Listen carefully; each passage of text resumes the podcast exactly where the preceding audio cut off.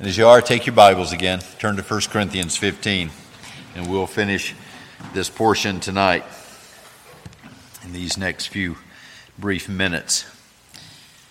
As I said this morning, we'll next week resume our series in John, picking back up where we left off. We finished the end of chapter 6 at the end of November, and we'll resume there with chapter 7, verse 1 and following next Sunday morning.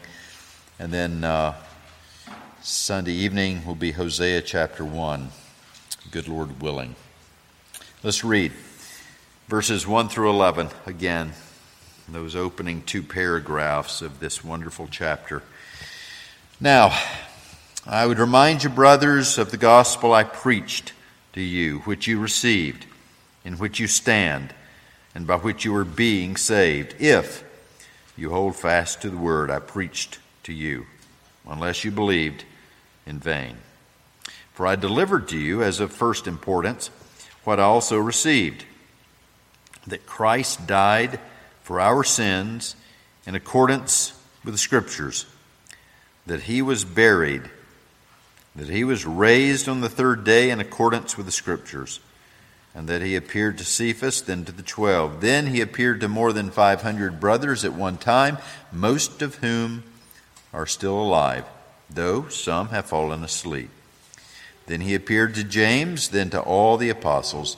Last of all, as to one untimely born, he appeared also to me.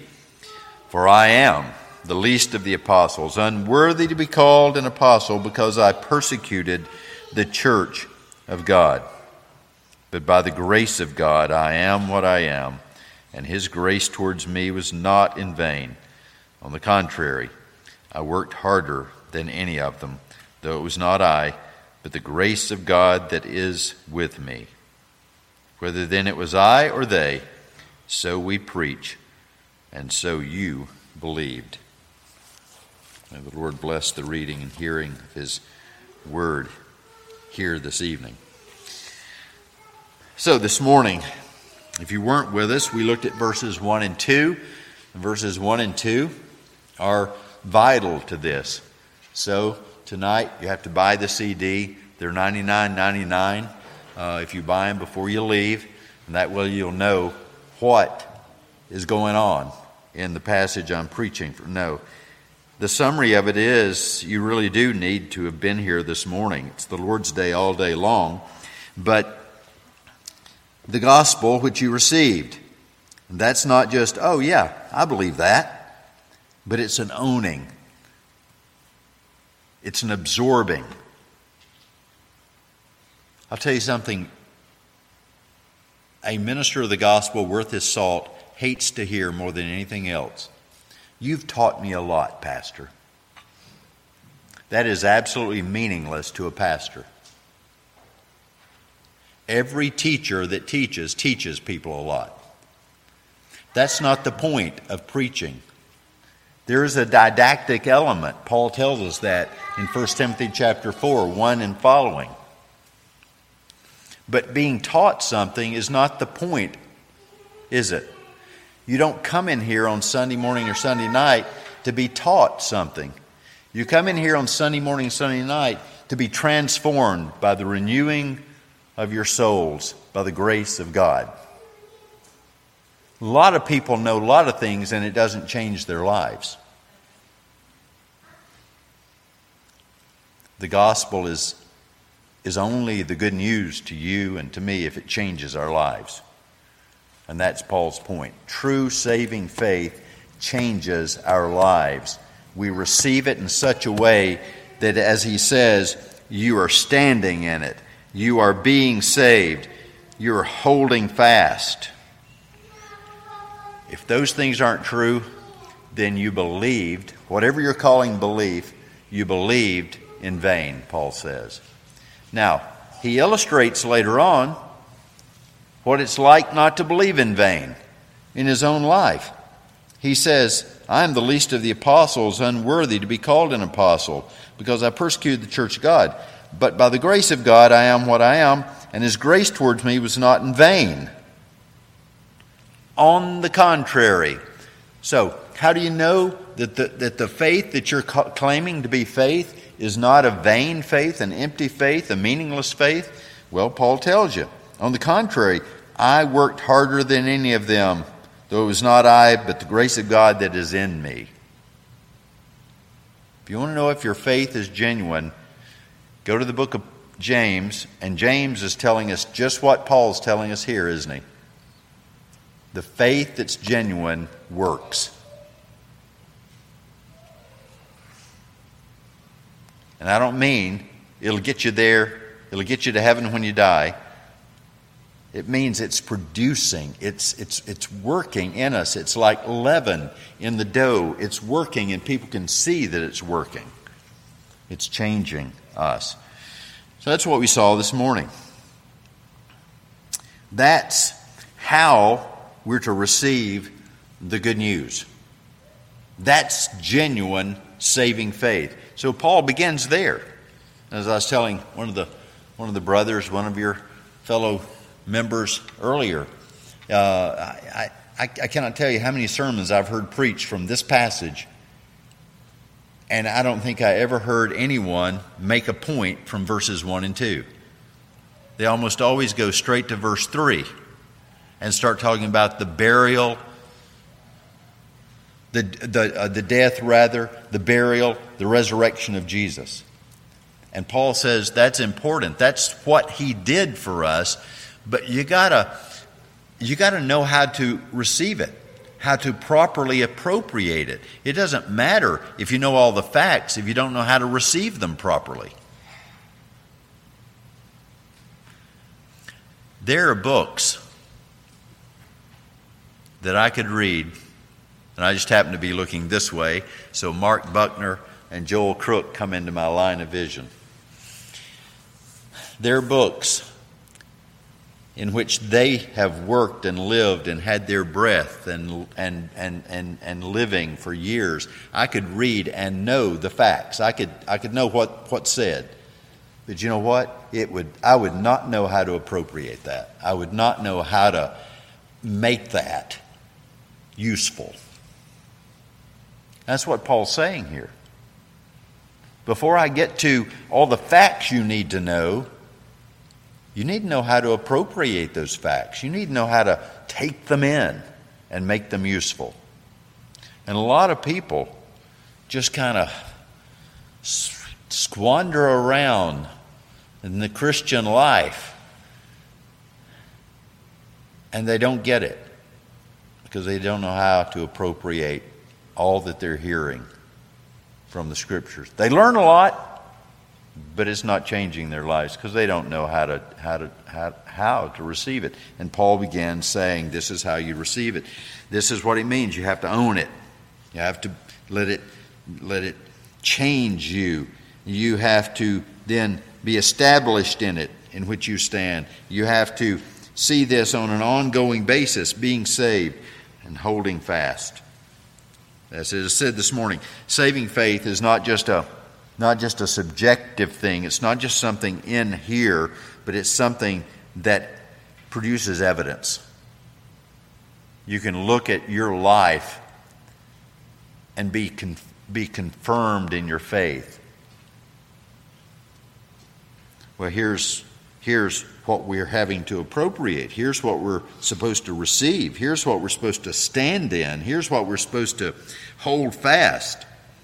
I delivered to you as of first importance what I also received that Christ died for our sins in accordance with the Scriptures. That's the first thing. He died for our sins. The death of Christ is essential to the gospel message. It's essential to salvation. There's no equivocation here on Paul's point, part, is there?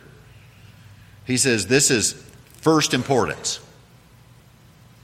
Now, this is similar to when Paul says in, in Galatians, uh, uh, I want to talk about the fruit of the Spirit, singular. And then he goes into that litany, right? Love, joy, peace, right on down the list.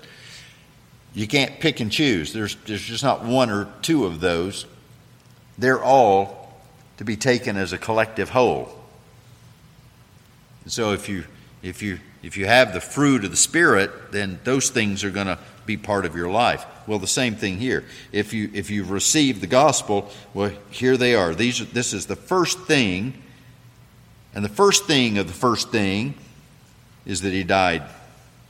But notice it didn't just say he died. You got to believe that Jesus died. Well, that wouldn't be hard to do. Most people living at the time had seen people die. They didn't do like we do today, and that is protect our children from death. Children saw people die. Children went to funerals. Children, children had to deal with death because death's part of life. That was not the point Paul's making. Not a big deal that people die. A lot of people die. Everyone dies if they live long enough. But Jesus died for our sins. You have to believe that He died for our sins. A lot of people believe Jesus was a good man. A lot of people believe that Jesus was a good prophet. There's even a false religion, right? A world religion that believes that Jesus was a great prophet. But they don't believe he's the Savior of sinners. Because if they believed he was the Savior of sinners, that would, and they know this, it would necessitate that they believe he is God. And they don't believe he's God.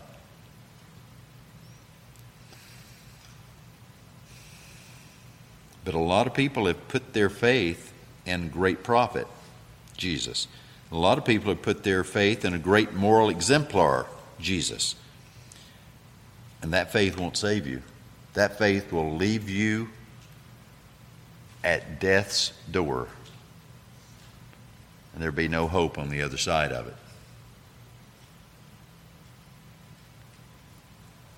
See, here's the problem we're sinners. And so Jesus had to die for our sins. We inherited sin debt.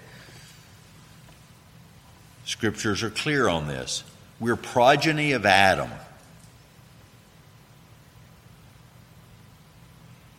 Sin comes to us through what our confession of faith calls ordinary generation. In other words, through birth. We're born sinners. David says, I was conceived in sin. He wasn't talking about his mother and father sinning, perhaps, perhaps having relations out of wedlock. No, he was conceived, and in the very moment of conception, he inherited sin and therefore was guilty before God Almighty. I hope you understand that. If you've attended this church long at all, you know that.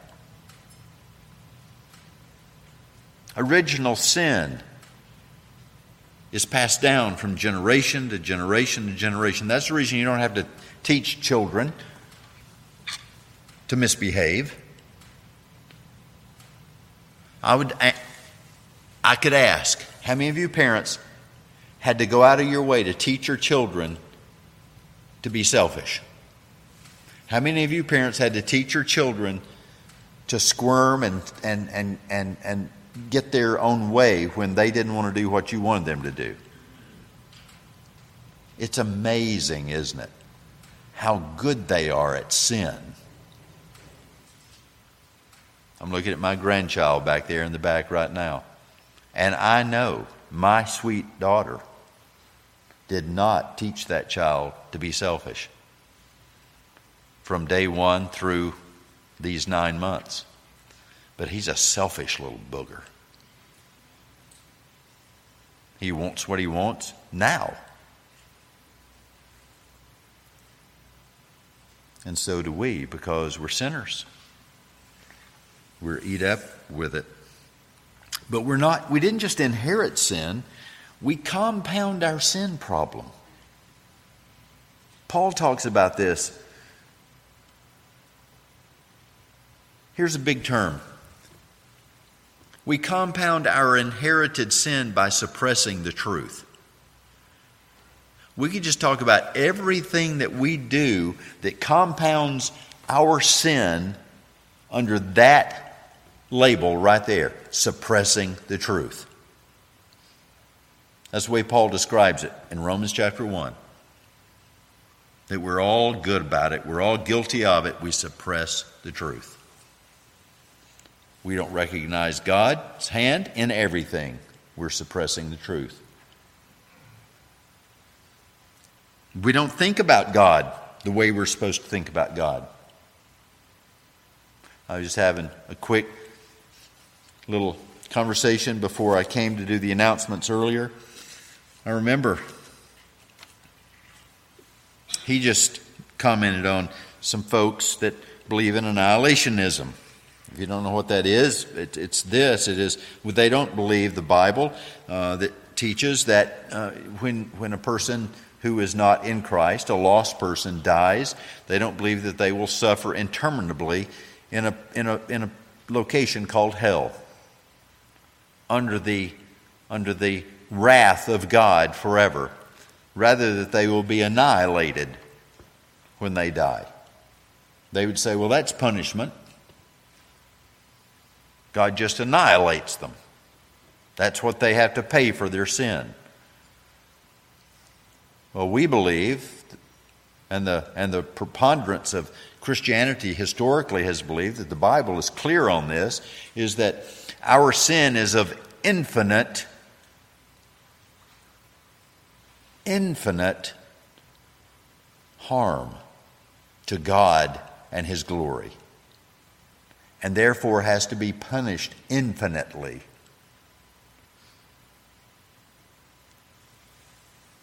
That means, as Jesus said, there's a place where we will be punished where the worm never dies.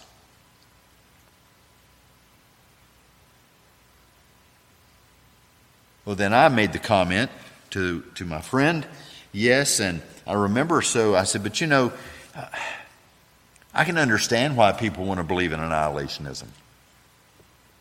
And you can too, can't you? If you've had a loved one who doesn't trust in Christ to die, you, you would, if there was some way to get around this idea that they're going to live in eternal perdition forever, forever, forever, unending suffering and agony. I, I would like to believe that if I could. Just like I'd love to believe that in the end everyone's going to be saved. That's called universalism. And that doesn't have to, by the way, that doesn't have to be just a, a rank liberal theological position. There have been some people who are fairly conservative theologically who have landed on universalism. I remember going into the study of my dear beloved mentor, Dr. Barnard. I was studying one particular 20th century theologian, preparing to write a, a big paper on him, and I said, Dr. Barnard, um, he believes in universalism. Everyone's going to be saved. He said, He does. I said, uh, How can you believe that? The Bible is so clear. How can you deny the scriptural teaching on hell?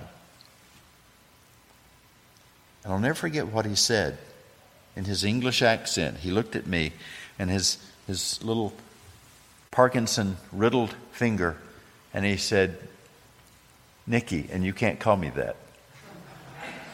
Only Dr. Barnard and my wife sometimes. He said, Nicky, have you ever had a loved one to die? And I said, Yes. He said, Have you ever had a loved one that's not a believer die? At that point, I hadn't. And I said, No. He said, if you had, you could understand. Wouldn't you love to believe that somehow they're going to they're going to they're going to be saved? And I said, "Well, yes, but I can't because He said, I know. You and I have a problem. It's called the Bible. But in here, in our emotion, apart from the Scripture, if we're not committed to the absolute authority of the Scripture, you can understand why someone would end up being a universalist. And he was right, of course.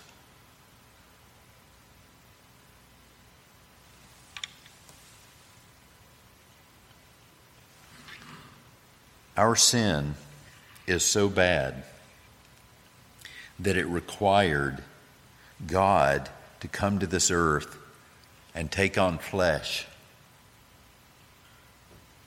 and to die, to take the penalty of our sin, both that which we've inherited and that which we add to it, compounding our sin with our daily activities of suppressing the truth.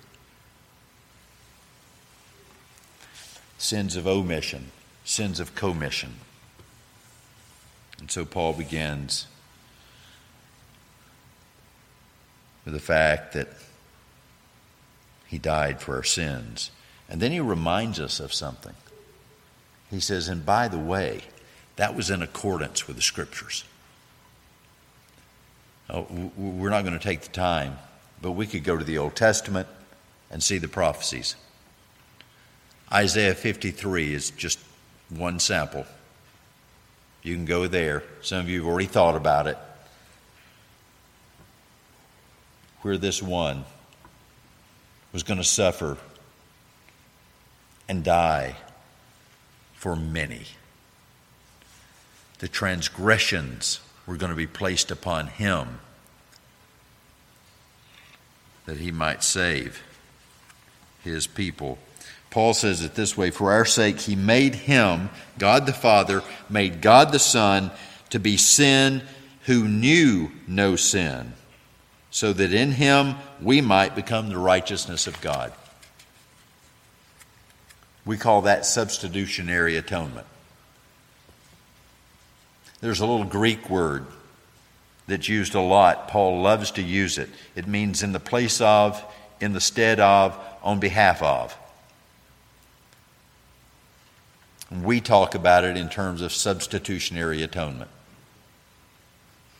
It's a sine qua non, it's a fundamental of the faith. Isaiah, as I've already alluded, put it this way that he, this one, this suffering servant, was wounded for our transgressions, he was crushed for our iniquities in our place. That's the only reason you and I have any hope is because He took our place so that we didn't have to suffer for our sin. Second, he goes on. The second first thing he says, the second first importance, that he was buried. He was buried. You're like, what's the being buried so big a deal about? I could see him saying he died and was raised. But he was buried. Why does he throw that in there? If he died, of course he was buried. He was put on a shelf in a, in a stone cave. He was buried. It may not be, seem important to single out his burial, but it was important because Jesus said that he was buried. For just as Jonah was three days and three nights in the belly of the great fish, so will the Son of Man be three days and three nights in the heart of the earth. Jesus said, I'm going to be buried. It's a big deal. Nothing superfluous with what Jesus did, nothing wasted. It was important to be buried. Paul says this in Romans 6 Do you not know that all of us who have been baptized into Christ Jesus were baptized into his death? And then he says, We were buried, therefore, with him by baptism into death.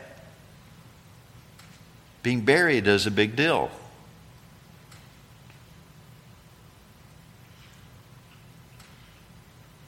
Later in that same chapter 6 of Romans, Paul argues on the basis of our death with Christ that we're dead to sin. He says it this way So you also must consider yourselves dead to sin and alive to God in Christ Jesus. In other words, if you're dead and buried, you would be made alive and raised.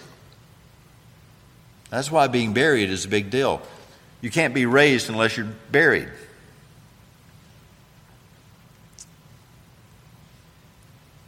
Matthew Henry gives us one of those many memorable quotes that Henry is so good about.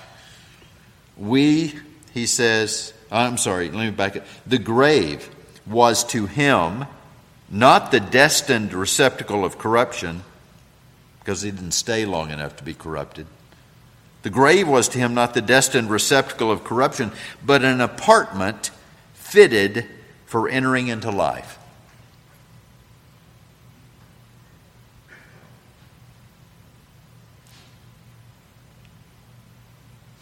It was an apartment fitted for entering into life. We're united with Christ in his perfect life. We're united to Christ in his perfect death, and we're united with Christ in his burial.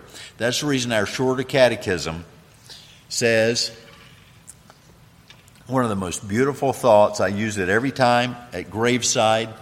Those of you who've been with me to the graveside, sometimes if there's not going to be a graveside service for a for a death. I'll do it at the funeral service, catechism.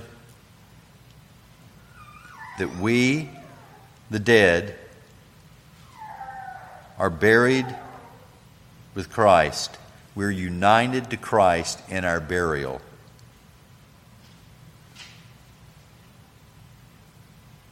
Do you, do you get it? See, when your loved one is placed in a grave, it doesn't matter where it is, if it's in Peru, where they put them in holes in the side of the mountain, or if it's down in New Orleans in the low bog country where they don't bury you underground because if they did, you'd float at the next storm, buried above ground, or in the Middle East where they put you in caves. By the way, I know you just throw an apologetic note in here. That's the reason the whole baptism by immersion argument based on burial is bogus. Because burial under the ground is, doesn't happen universally. As I just said, it doesn't happen in New Orleans, doesn't happen in South America, doesn't happen in the Middle East. Burial has to do with our union with Christ. And when we bury our loved ones in which at whichever angle, whichever level, sea level it is, they're buried in union with Christ so that we don't bury them thinking this is the end. We bury them knowing this is just an apartment for their bodies to live in until the resurrection day, when their bodies will be raised and reunited with their souls, which go immediately into the presence of the Lord at their death. That's an amazing thought, isn't it? That the saints that have been buried in the Middle East and all over the world for thousands of years, turning to dust, or perhaps lost at sea and consumed by creatures. Those body parts, in whatever constitution they are today, are united to Christ as securely now as they were when those men and women, boys and girls lived on this earth. And they're as secure now as they will be in the new heavens and new earth because they're united to Christ. That's why Paul makes a big deal out of he was buried, because he wanted them to know just as you're united to him in his death, you are equally united to him in the grave. Then he goes on and he says, the resurrection. Here's the first importance he died for our sins. Here's the second first importance He was buried. Here's the third first importance he was raised on the third day in accordance with Scriptures. He was raised. He's going to go on in this chapter, chapter 15, to argue that if there is no resurrection, then forget it. If Christ Jesus was not raised from the grave, then there is no hope.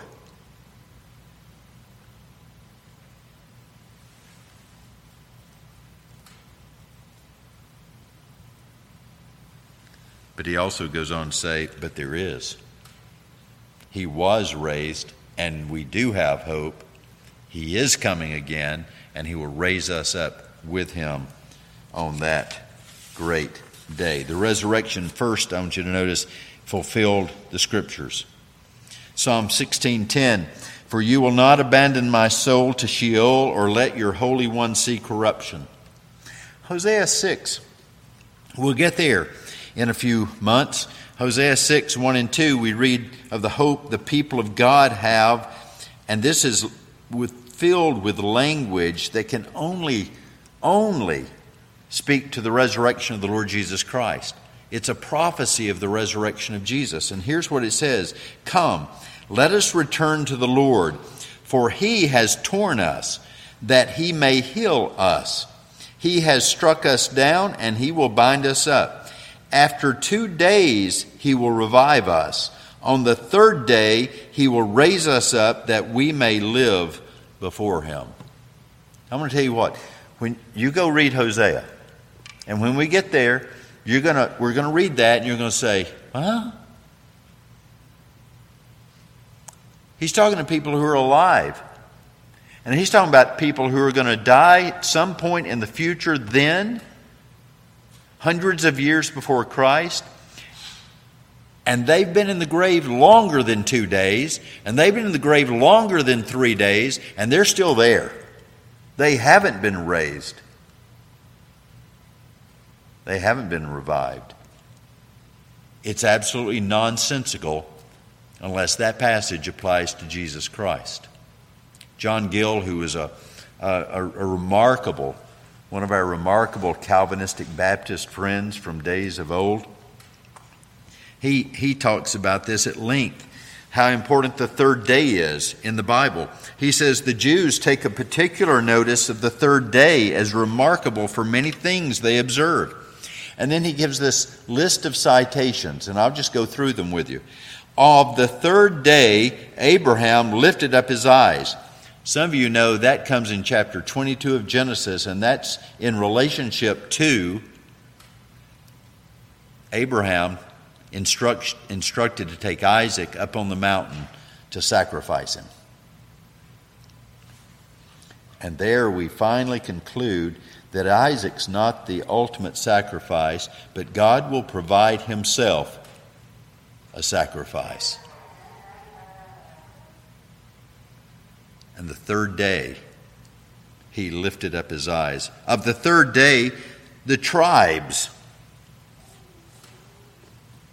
That's later in Genesis chapter 42, a reference to the tribes and, and, and their activities and how important the third day was for their activities in God's design. And then in Joshua chapter 2, significant things happened on the third day.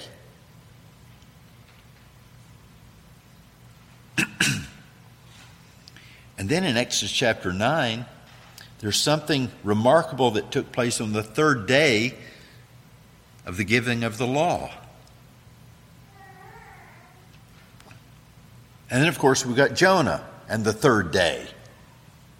And Jesus used that as I just read it. And Ezra chapter 8, it was on the third day we're told that the people came out of captivity. Of the third day of the resurrection of the dead, as it's written, Hosea 6 2. Here's Gill talking again. After two days, he will revive us. In the third day, he will raise us up, and we shall live in his sight. And he goes on to talk about our un- union with Christ, then, is significant because we too will be raised up because he, on the third day, fulfilled all the scriptures to be raised.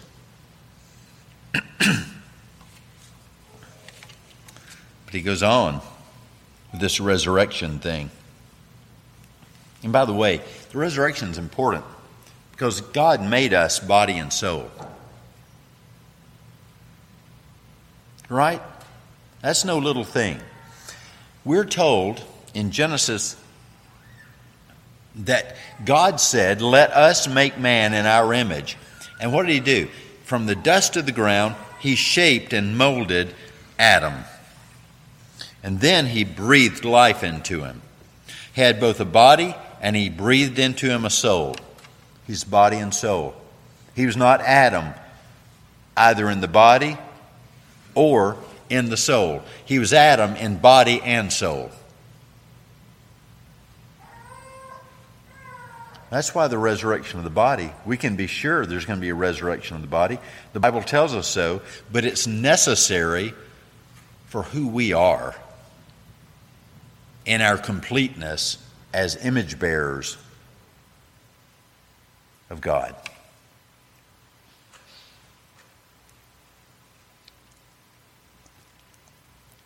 Paul knew that it would be hard for sinners to grasp and believe the resurrection. You say, well, where'd you get that in this passage? Well, because the bulk of this, of this paragraph is him making a, an argument for it. He didn't just say it like he did, he died and he was buried. Those are easy, right? But that raised thing, that resurrected thing, I'm going to have to I'm going to have to pile up some evidence on this one. And so he he goes. He says, and he appeared to Cephas, then he appeared to 12, and then he appeared to more than 500. Oh, and by the way, if you want to check me out on this, some of them, many of them are still alive. You know, don't think I'm, I'm, I'm, I'm, I'm talking about people who are all dead and you can't check me out on this. And then he appeared to James, most think, brother of Jesus, then to all the apostles. Last of all, to Paul, he says, to me. And I didn't deserve it. And you and I don't deserve it either. We don't deserve the Spirit of the living God opening our eyes that we could know the Lord Jesus Christ who is even now seated at the right hand of God the Father Almighty. From thence he shall come to judge the quick and the dead. You see, Paul, Paul did something here because he knew if, if he just said he appeared to the disciples, well, they were nuts anyway. They weren't stable people. I mean, they've been following him around for three years. And what'd they get for it? heartache, nothing but heartaches. They weren't stable. They were just not mentally there. Well, you know, he appeared to his brother, James. Well, you know, family members. Those 500, though, I want to tell you, when you start throwing all these out there, there's no, there's, there's no testimony of a man that this depends on, but rather countless men. There, there's no, no oppor- there, there is no possibility. You know, if you just listed one or two or 10 or 12 or 15 or 20, you, you, you might get, as one, as one commentator said, you might explain it away with some psychologically imbalanced people but not with hundreds and hundreds and hundreds. You couldn't collect that many people. And so Paul pours it on. It's the trustworthy facts that he set before them. And then he wraps up with himself and says, Oh, by the way, it's all this that produced in me what you're seeing. I mean, I'm the guy that started out crucifying people over this. I hated people who believed this. I was killing people who believed this. This is what changed my life. This was my rehabilitation.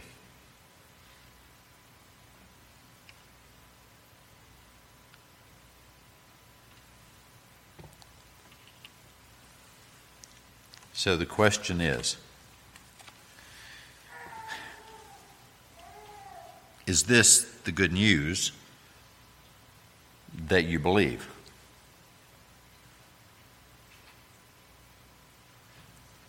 That you lived a perfect life. You say, well, wait a minute, he didn't say that. Well, that's assumed. That's the whole point. He had to live in order to die and be buried and be raised. So, do you believe it? And why wouldn't that message produce in each of us just what it did in Paul? I worked harder than any of them, though it was not I, but the grace of God that's with me. That's what the gospel does. And then, Paul says, whether then it was I or they, so we preach, and so you believed. The grace of God. One of the things we saw back in Isaiah chapter 62 as we finish was the commitment they had in that chapter to tell other people about what their great God had done. Did you pick that up as we began reading? For Zion's sake, Isaiah says, I will not keep silent, and for Jerusalem's sake, I will not be quiet until her righteousness goes forth as brightness, and her salvation as a burning torch. The nations shall see your righteousness, and all the kings your glory. See, it's not just Isaiah preaching to them, but it's then them preaching through their lives to the whole world. That's a changed life. That's a faith that's properly appropriated the true gospel. It changes us and it permeates those around us. And as you notice, too, the beauty of this in verse 5 so shall your God rejoice over you. Isn't that wonderful? To walk out here tonight knowing that our God, I don't know how to even think about that. I mean, we talk a lot about us rejoicing, us glorifying God, all glory and honor to God, and yet this says that he's, he, he rejoices over us.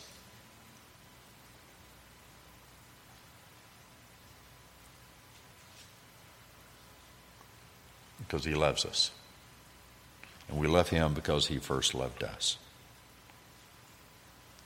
Father, thank you for that very fact.